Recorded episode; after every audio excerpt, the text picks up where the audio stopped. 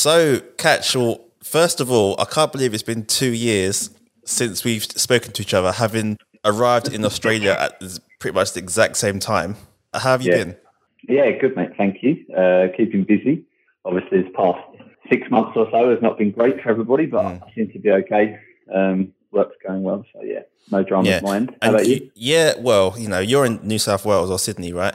Yeah, Yeah, so I'm six months in lockdown still, but we're getting a bit restless over here. But you know, we're we're nearly there now, and hopefully we can start to go out and start to mingle again. yeah, yeah. So, thanks for joining this podcast, and it's a really interesting one for me because I've started this podcast just to be curious around technology and digital and how that's shaping the future of work. Mm. And a lot of the conversations I've had up to this point have really been focused on how digital is affecting our work in more of a corporate office type environment. But this one, which kind of talks to both our passions of football, I think will be really, really interesting because now we're starting to look at how technology is starting to shape sport. And I think that's where you'd be quite good to have a conversation with. So before we kind of delve into the detail, what is your story? How did you get into your profession? Yeah, of course. Yeah, yeah. So I'm traditionally a, a football coach by trade and started coaching in England around 2011, I think. Mm. Yeah, about yeah, about 2011. I was I was really fortunate when I was at university to coach at the University of Southampton, and I had a really good team. I thoroughly enjoyed it. So I went and took my coaching qualifications and just carried on from there. When I graduated, I went out to America for for a year, coached full time there, and then upon my return, basically started to look at the game through a different lens. So not only through coaching, but also sort of by observing games and then starting to analyse and, and then trying to find a way in which that could be as beneficial as possible to the team without being too, I guess, overloaded is the right way to express it. So I guess I first kind of come across any like like should we say real analysis in the sense when I was working at, at Spurs because again I was fortunate to work with some with some great coaches and yeah when I was working there as a youth development coach in some of the college projects they would film games and they would look over games and then kind of just uh, grab some clips either using you know basic technology on their Macs to just cut video and stuff like that. And I started to wonder if there was a, maybe a kind of like easier way to kind of do it because it seemed it was very time consuming. And my biggest thing for football is how can we be as efficient as possible. So I went out to see a, a friend who was a former Spurs employee called Steve Foyston, and he was working at the time for FC Lyngby, which is um, the top division in the Danish league. He'd been there about I think just under six months when I went to visit him. And yeah, I got to see sort of witness firsthand how an analyst actually works and what their workflow looks like. So he was using Hudl, which is a, a global, well-known global brand now, um, of basically a video sharing platform that provides what I would call, say, minor basic analysis for you. At that time, they actually didn't, but it was still a, it's still a good sharing platform for him. So it was able to distribute videos to, to not only the players, but I thought most importantly the staff. So obviously we don't all live under the same roof. And I thought it was important that the manager was able to see training, see games, the assistant, see training, see games, see set pieces. And then what he started to do as well with, with a program that's also quite a big global brand, Sports Code, is he would divide the game up into certain clips. So certain aspects of the game, as an example, on a basic level, is in and out of possession or shots on goal, and things like that. And you can use the sports code software to kind of go into as much detail and depth as you physically can imagine. And not only does it provide clipped footage, but it also provides kind of statistical data back for you as well. So yeah, uh, basically after sort of after being there with him, I stayed with him for three, four days. We watched two games together. Sorry, well, he was obviously working. I watched two games. FC Lyngby, I saw how he interacted on a day-to-day basis with the players, with the management staff. And upon my return, it was just something I sort of saw such a large value in that I wanted to also become involved in. So alongside my kind of coaching role, I tried to take on, yeah, this also responsibility of, of being able to analyse, but analyse appropriately. Just from them, I just kind of, I was working with a non-league team at the time, obviously the team you started to play for. That's right. And that's where we kind of, me and the manager tried to introduce my first sort of experience into an analyst role. I've got to be honest, I think I've come a long, long way in terms of what I know and how we can use the software and, and different things like that. And I've worked with different teams and different projects to sort of in different ways, which again has been a great experience because I think that there's this misconception in the kind of football world about what an analyst actually does. And the outright definition is to be able to analyze games. But the subtext should really read within line for what the manager wants. Mm. Because there's been roles where I haven't provided a lot of in-depth analysis, but I've also been a valuable analyst, if that makes sense. Mm. So yeah, that's kind of my experience and exposure to working in that environment. And um, yeah, it's something that I'm continuing with at the moment alongside other coaching and teaching roles as well. Yeah, and where have you seen the kind of opportunities to really leverage this, this type of technology as opposed to before they had this kind of technology where they can kind of watch and analyze games? Sorry, where do I see the opportunity to use the software or to work with the software? Both. I'm a novice at this, so you have to kind of walk me through. Okay, well, yeah, that's fair enough. Well, I know here in Australia there's there's a university. I don't know if we can name drop, but uh, that that delivers a, an actual degree within performance analysis, and they use this type of software. And I'm sure they go into more detail with regards to different types of software and what it does and what it can do and how it can support your role as an analyst. So I guess, say for a young, like-minded coach like myself at that time, I may well have gone to study that as a as a degree in that respect. So it's obviously a valued part of the profession over here in sport because, well, and I do know that it is in England as well because I've investigated it for, for interns that have come and worked for me. So, yeah, I guess opportunities there for, say, like a younger person, and not to say that older people wouldn't revert back to further educating themselves, but I think that there could be a, a, potential divide between, say, like an older generation of coach who might not have much awareness of how to use analysis tools and then how a younger person is going to break into the industry by just having a performance uh, analysis performance degree. So I guess that becomes a difficult part of the market of how do the universities pair this up with actual positions and paid positions as well for people that are graduating because again that's that is what you need as a new graduate. You need a role. You need to be able to put your skill set to use. So I think the opportunity is there. I think my opportunities have come because I have uh, like a multi-sided skill set. I mean, I wouldn't be involved in analysis now if I didn't first start coaching. Hmm. Are you finding that this is how is the grassroots game adopting this kind of technology, or are you finding it's more it's still more of, of a professional push? I think that because I remember when you brought in, I think it was Hudl when you brought it in at Baker's when you were my coach. Mm. You pushed out the app, but I, the sense I got was that not many people found, saw the opportunity in it or were yeah. prepared to put the data in. But are you finding yeah. that more of the grassroots level are starting to adopt it more now? I think there's two things that are really important about that. One, access. So I think there's more access now. I definitely think, say, like the younger generation have they're much more visual. They want to see their performance. They want to see themselves, but it still needs somebody, in my, in my opinion, it still needs somebody to guide the analysis because just by watching what you do doesn't necessarily make you a better player. And also, just being told what you've done wrong doesn't make you a better player either. And I think that it definitely takes a, a special skill set to get players to buy into this methodology um, to improve player performance if that is the goal. Um, like I said, I've had analyst roles where there's no player interaction. So it's just feedback from manager and staff. So I guess that, like I say, in terms of grassroots, I think that there's also more now kind of like social media status with teams like in yeah. UK, say hashtag United mm-hmm. and teams like that that are trying to boost the profile, whether that's for a financial gain or whatever. But they're filming their games, and then that does allow somebody, that does allow an opportunity or access for a game to be analysed. But whether or not that team wants it analysed, I don't know. But I think there's plenty more opportunity and access just because of even the standard of filming capacity. You know, the new iPhone now can film games better than my my digital camera can that I was using at Baker's. You know. Mm.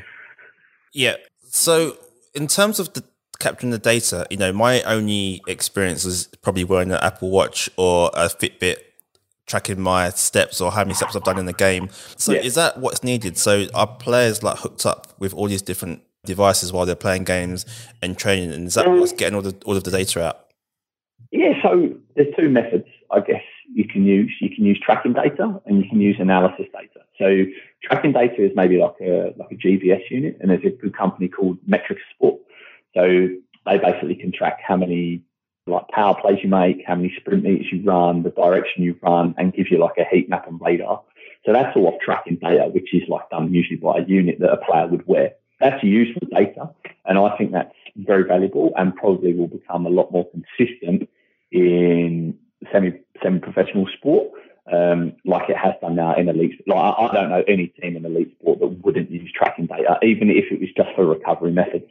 You know, like the sports science teams now are so in depth and so important. And I yeah. mean, if, if anybody's read any articles about how Liverpool won the league last year and kept their players fresh and stuff like that, Jurgen Klopp hands down says that he owes it all to his data department because they're the ones that handle all the important information. So you can track data like that. And in fact, actually, I, I do believe the Premier League are just about to roll out a one, like an overarching uh, data that they're going to give to all the clubs on the pla- uh, player tracking.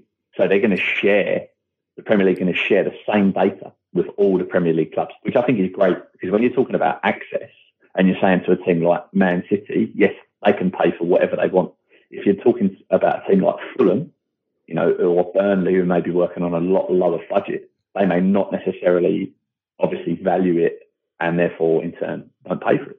And obviously, if you go down the levels, it's the same story there. You know, if you've got a lot of money, you can pay for it. If you haven't, you can't. So I like the idea that the Premier League are just going to roll this out. So the benefits are great. that lower league club could see what a higher level club is doing in terms of their, I don't know, their fitness, yeah, their absolutely.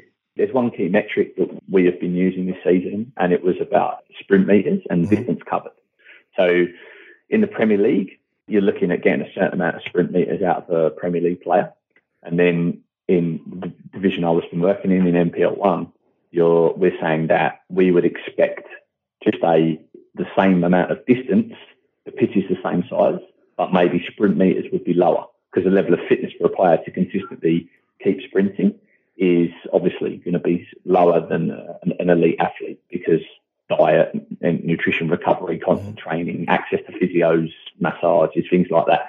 So we still expect the same amount of distance, but the sprint meters can be lower. So, and we show the players those figures so the players can see where they are and then uh, what isn't acceptable in, in a certain framework. It's not on a game by game. At the end of the day, it would all depend on a game plan. If you were going to press, you'd be covering more sprint meters. If you're going to drop, and sit, then obviously you're covering less sprint meters when you're down the ball. So, like I say, there's that kind of method you can use to capture analysis, or again, the method of stuff like filming games, using software to cut games, clip games, seeing clips, and provide statistical data is also another method. Mm. So, you know, when you're watching a game or a sport and it says such and such player has run 5K in the last 20 minutes, is that from a player wearing something or how are they capturing that? Yeah, they'd, they'd be wearing a, a, GPS unit, yeah, or a GPS heart rate unit, yeah. Cool. How have you seen the take up between like the UK, the US, and Australia? It's a really good question, and my answer is going to only be a bias in the fact of what my experience has told me. In my honest opinion, there seems to be a lot more access and opportunity in Australia, but there seems to be less buying. So I don't know if that, and I'll be brutally honest, that could be down to methodology of approach, which is obviously my responsibility as an analyst and, and coach to be able to make sure that the interaction between the analyst and player is as positive as possible. Um, maybe that's been an issue. However, trying to use similar methodologies to the UK and America and that haven't worked as well over here kind of shows me that perhaps the, the kind of semi-professional player here is not so used to this information and takes it in a in a negative capacity rather than use it as a positive criticism to improve their game. But I think that also comes down to, which could be a, a completely another podcast, the culture here in Australia with only having one professional league and not being able to break into that league in any other capacity other than being picked up by one of those teams also leads to a kind of different mentality amongst the players, I think. Mm. And are you finding that in general, sportsmen and women probably more positive towards this type of technology as opposed to being like opposed to it. Yeah, I think that like there seems to be a good buy-in from, say, the younger generation. And I think that maybe because they can see it as another way to to calculate success. You know, if you're asking a player to, as an example, run a certain sprint meters, or if you're asking a player to make a certain pass in a certain area in a certain direction, it gives the player like a metric to measure their objectives against. And, you know, like I say, look, if you're asking your number 10 to play, you know, one in three of his forward passes in the final third needs to create a key chance, then you're encouraging that player to continue to pass forward and find gaps and find spaces and try and create things for you as a team. And you can use that as a metric so that when they leave the field, you can say, well, today you were great because you had over 40% of your passes were were, chance, were, were, were key chances created. And that's an, obviously an, an incredible metric. A player could leave the field and you could say, oh, today, less than 10% of your passes create key chances. That player could immediately blame the forwards run, could say, oh, but their number six was incredible, like I couldn't get on the ball. You know, so there's always a different way to kind of approach whether people are going to be positive or negative, I think. But I've definitely seen to get a better buy-in here. So just as an example, I'd have a better buy-in here from younger players that I've worked with than younger players I work with in England. Yeah. Um, so the interesting thing is, I'm wondering if you've had to because you've probably coached at a time before this type of technology has been around. Have you had to adapt to your management style now when using this data? And the reason why yeah. I say that is because I can probably imagine how do you coach somebody when you've got hard facts when you say oh, you didn't you didn't provide six key passes and here is the data that proves it. How do you manage those types of players now? So I'll give you a great example, and you'll see this data come up time and time and time and time and time again. And you, there's two pieces of key data that are very, very easily transferable to people that don't know a lot about being an analyst. So shots. So a centre forward, your job is to score goals. Now a centre forward could play one minute, 90 minutes, 50 minutes. They could have 10 of their shots on target. They could have one goal. They could have 10 shots off target, but they could have three goals. So the metric of how do you rate your forward has now come down to something called XG. So this is like an even more advanced sort of way of using your data. So the chance is rated against other variables to decide whether the forward should have had the shot in the first place. So it's not necessarily rated on the shot itself, on the forward taking the shot. And that's a much easier variable to show a player and say, you would be better off shooting in these areas, in these scenarios, in these environments, wow. rather than the shots you're currently taking. Yeah. Doesn't matter how many goals. You're still going to, at the end of the day, if a corner is taken, the ball's going to be in the air and you're going to challenge for the aerial ball, whether you're at the front post, in the middle of the goal, at the back post, whether you're running onto the ball, whether you're standing stationary. I still want my forward to attack that ball regardless. Mm-hmm. However, if there's a scenario that pans out of where he receives the ball near to the box and it's because he's broke through the midfield line and then he faces a one-on-one with a defender, could we, in some scenario, tell him that you're better off laying the ball off to the wide right forward that's coming inside and then standing still and receiving the ball back to then have your shot because the defender's dropped off you rather than taking the shot when the defender is closer to you. So you're still trying to mentally break the idea of I'm not telling you not to shoot. I'm telling you that you need to create a better opportunity to take your shot. Yeah. Do you see what I mean?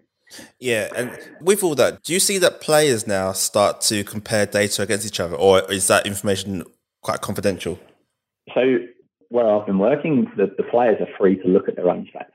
They're free to look look at their own statistics. That's wingers crossing ratios. That's defenders tackling ability. That's fullbacks etc., etc. We as staff compare data across players, but we don't often look. We don't often use that comparison of data to show that individual. So I still think that football should be a management game. Like it shouldn't sit on your statistic. You shouldn't get players to look at a table of numbers and say you're not playing because you sit here on that table of numbers. There still needs to be other things that are really important. So I think that the, the player relationship is big and I guess confidence is a, is a massive thing. In my mind, I'm just thinking of forwards because that's the kind of metric we were yeah. using. Yeah would I say something like a forward in another team has scored more goals because they're creating better chances for themselves. Yes, I would. Because I feel like it's easier for that player to take that information and feel more positive than say other centre forward that we have creates better chances than you do. Mm. So I still feel that there's that, you know, you have to kind of weigh up that emotional toll that your information is going to take on a player. Uh, especially when it comes across in a in a negative capacity. So it's that's an, that's another big thing. So you've got to try and almost think about how you can use the data as a motivator rather than um, saying that they're not doing so good. Yeah, absolutely. And this is where it's important that you don't just look at one variable yeah. in isolation. And I'll give you a good example of that. We measure cross success rate on whether the cross is met or not. So if there's a contact on the cross that's met by our own player, we deem that a successful cross. Because in our eyes, that's the only way to measure that variable that can depend on whether we can change it or not. Mm. So we could say to our winger, we want the ball to go into a certain area and that winger deliver that ball into a certain area. But if the forward doesn't make any contact, then it doesn't value as a successful cross yeah. because we haven't created anything from it. So I think that there's kind of like information that is important to to look at, but it can't be looked at in isolation because that winger may give you 10 other positive things that somebody else in your team doesn't give you. So you can't just start picking players on just the metrics of some of their individual ability.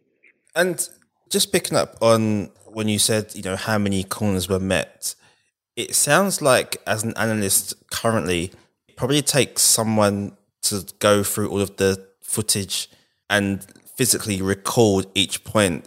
Is that where the job is at the moment? Because that sounds like a full time job in itself. So the advancement of analysis in the last five to 10 years. Look, I don't know if any other analyst will listen to this, but they might prove me wrong, but has come along a lot more in the last five to 10 years than ever before in the history of technology in sport. There are companies now that can basically provide you data on your games by just installing cameras into your stadium. So there's a company called Spiideo that I've looked at where they basically they capture every metric through AI. Wow. So anything your player does, that metric is captured. Now, at a cost, that is very high. So again, you can have, if the Man Cities of the world can have every piece of data pumping through them because they can afford it, but can the Burnleys of the world afford that data? Mm.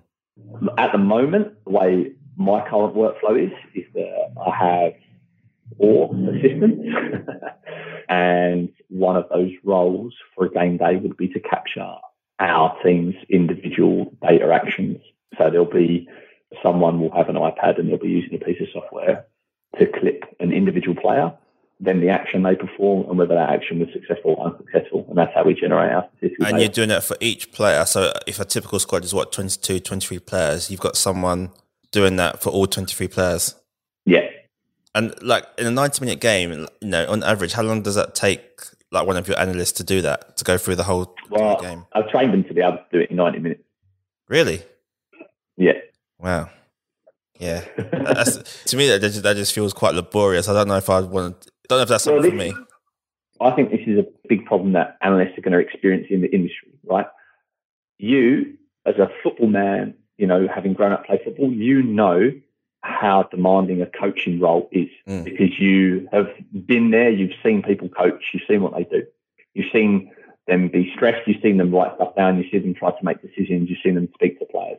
I'm not sure if anybody, if everybody involved in the game truly understands what an analyst actually has to do.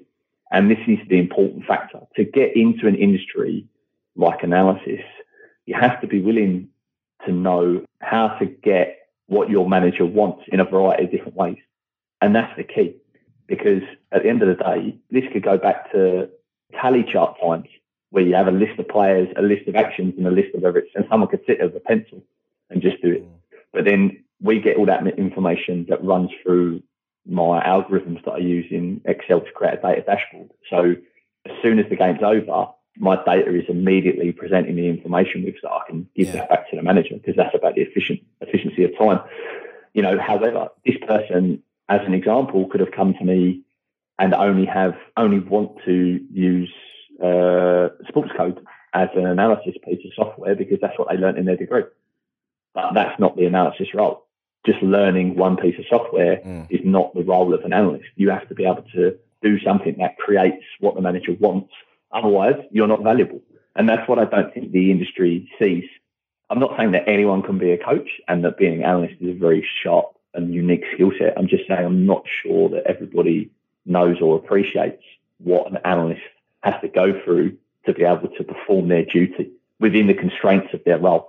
So, in the ideal world, are you a coach slash analyst, or are you just a coach, or are you just an analyst? Like, can you be proficient in both? Is being an analyst taking away anything from your coaching ability? Yeah, I, I, that's, a, that's a great question. And finding the balance is massive. And I guess it all depends on what your role is at a club if you come into, I mean, when we worked together, I came into that club as a coach, and then I started to develop analysis skills and start to input analysis skill set into my coaching role. I've walked in, sorry, not walked in. I work in a role now where my role is just as an analyst and as a set piece set piece coach. Yeah. Because the roles are very similar in terms of what I have to do to create that role. Do I think do a 50-50 split? Yes, I do. But then what are we going to lose by me 50% of the time not conducting a coaching role and 50% of the time not conducting my analysis role.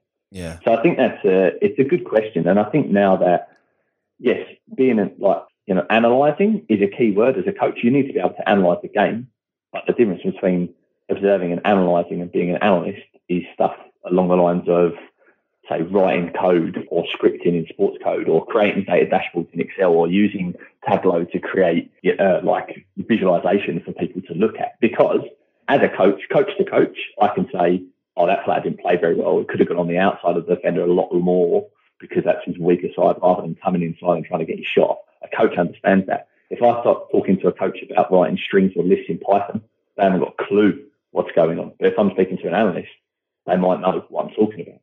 So I think that it's very interesting um, to be able to define yourself in one role.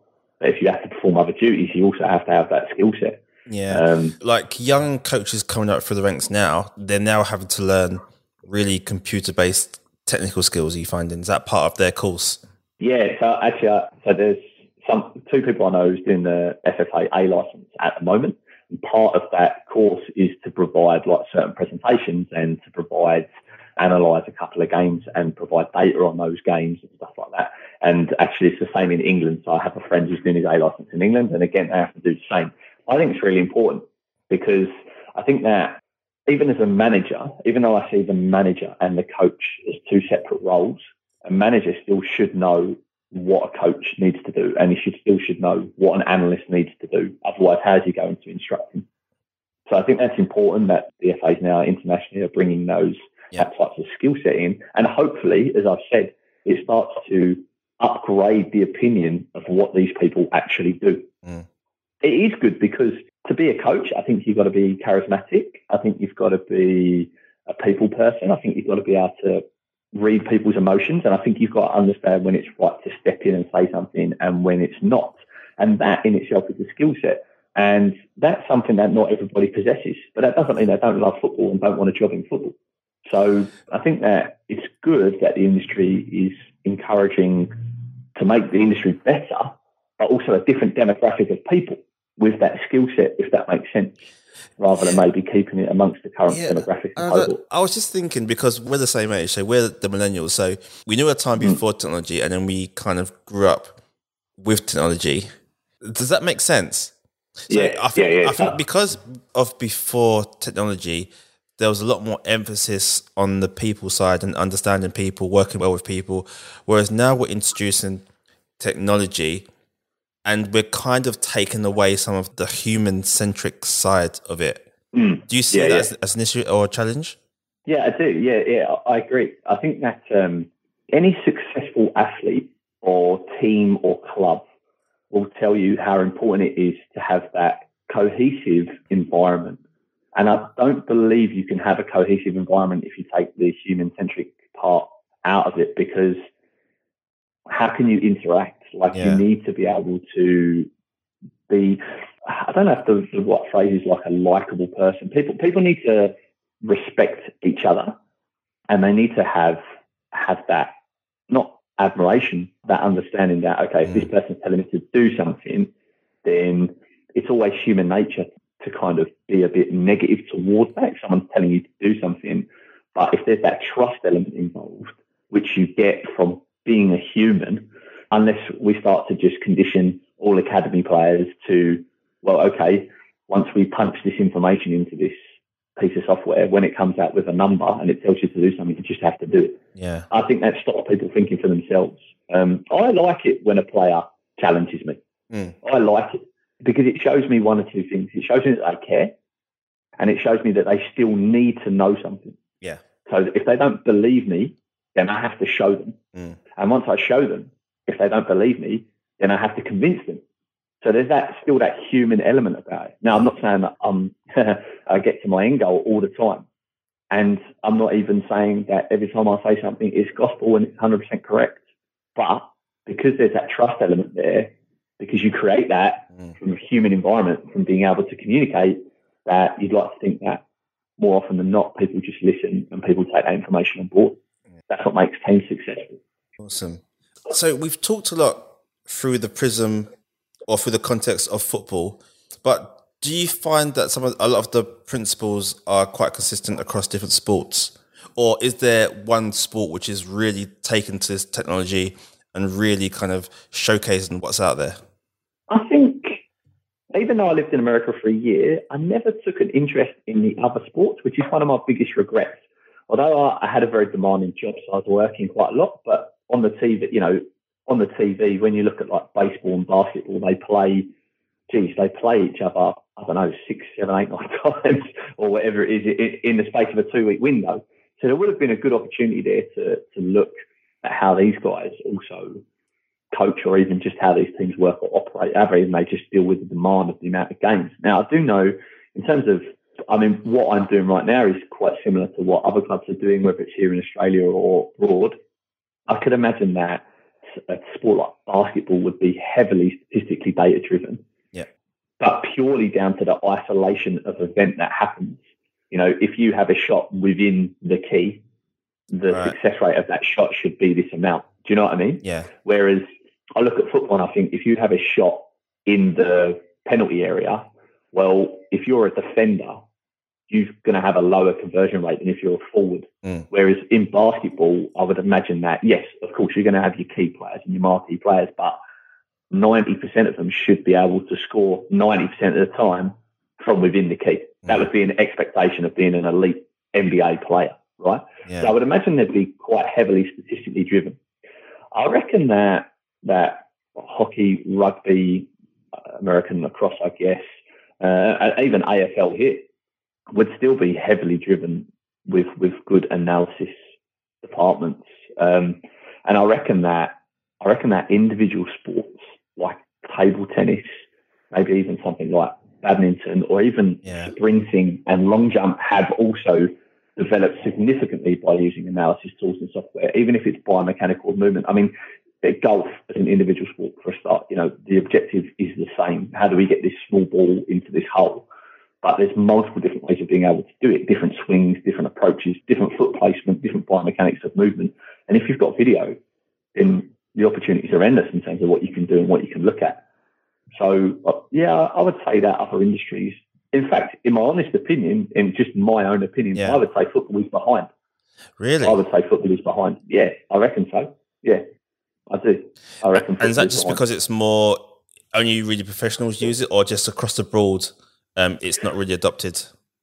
Yeah, like I say, maybe it might just be an incredibly biased opinion, but when I look at like, so it, even watching the Jordan documentary that's been on Netflix, Mm. you can see all their plays written down and some of the right. data that they've used statistically. You're looking at that. That was that was the nineties.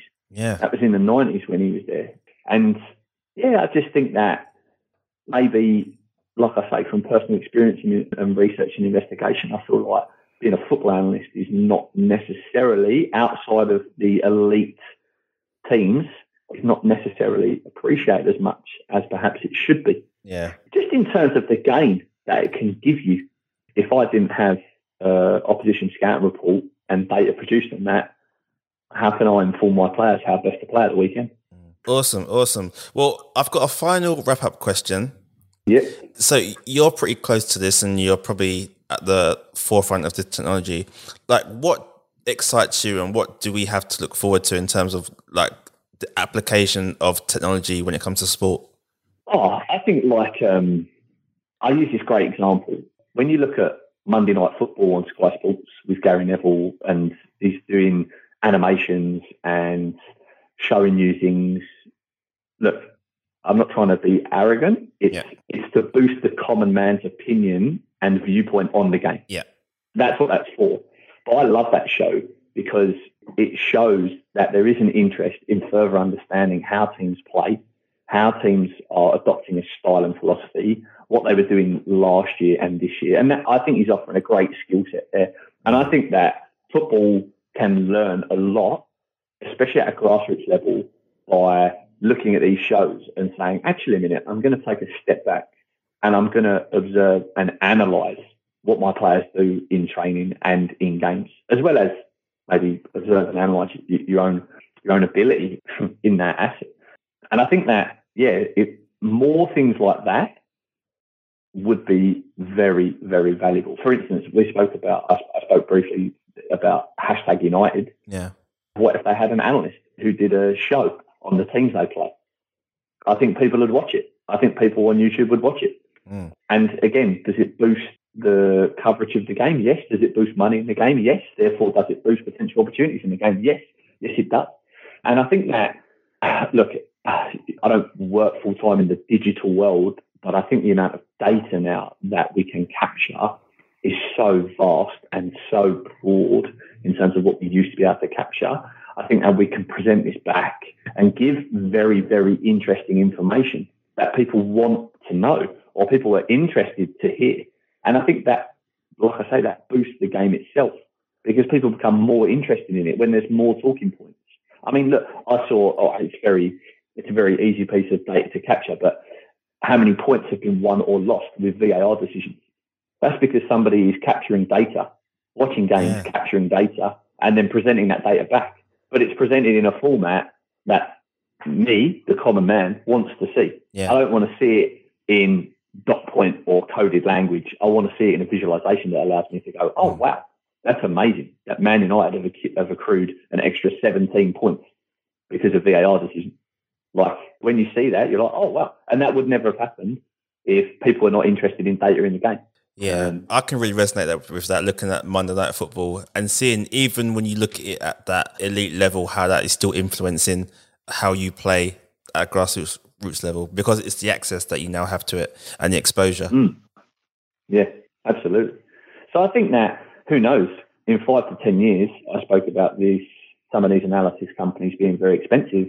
In five to ten years, the market might be so saturated that some of this information might even be free. Yeah, Who knows? or just be Like, that standard, which- like standard Yeah. practice. Yeah, Yeah, or even mandatory. Mm. If a governing body says for you to be an accredited team in our league, you must have an analyst. You must have this piece of software. You must have this access to these games. It's only going to improve the industry. what a time to be alive, eh? Maybe not so much at the moment. well, I know. Catch, it was awesome. I'm going to have to um, come up to Sydney once this COVID stuff is all done and dusted and come up and, and have a little session and, and have a beer. You're but, very but, welcome. But no, thank you very much. And like, we can probably talk about this stuff all day. So we'll probably have another podcast in the near future. But thank you very much. no problem. All right, mate.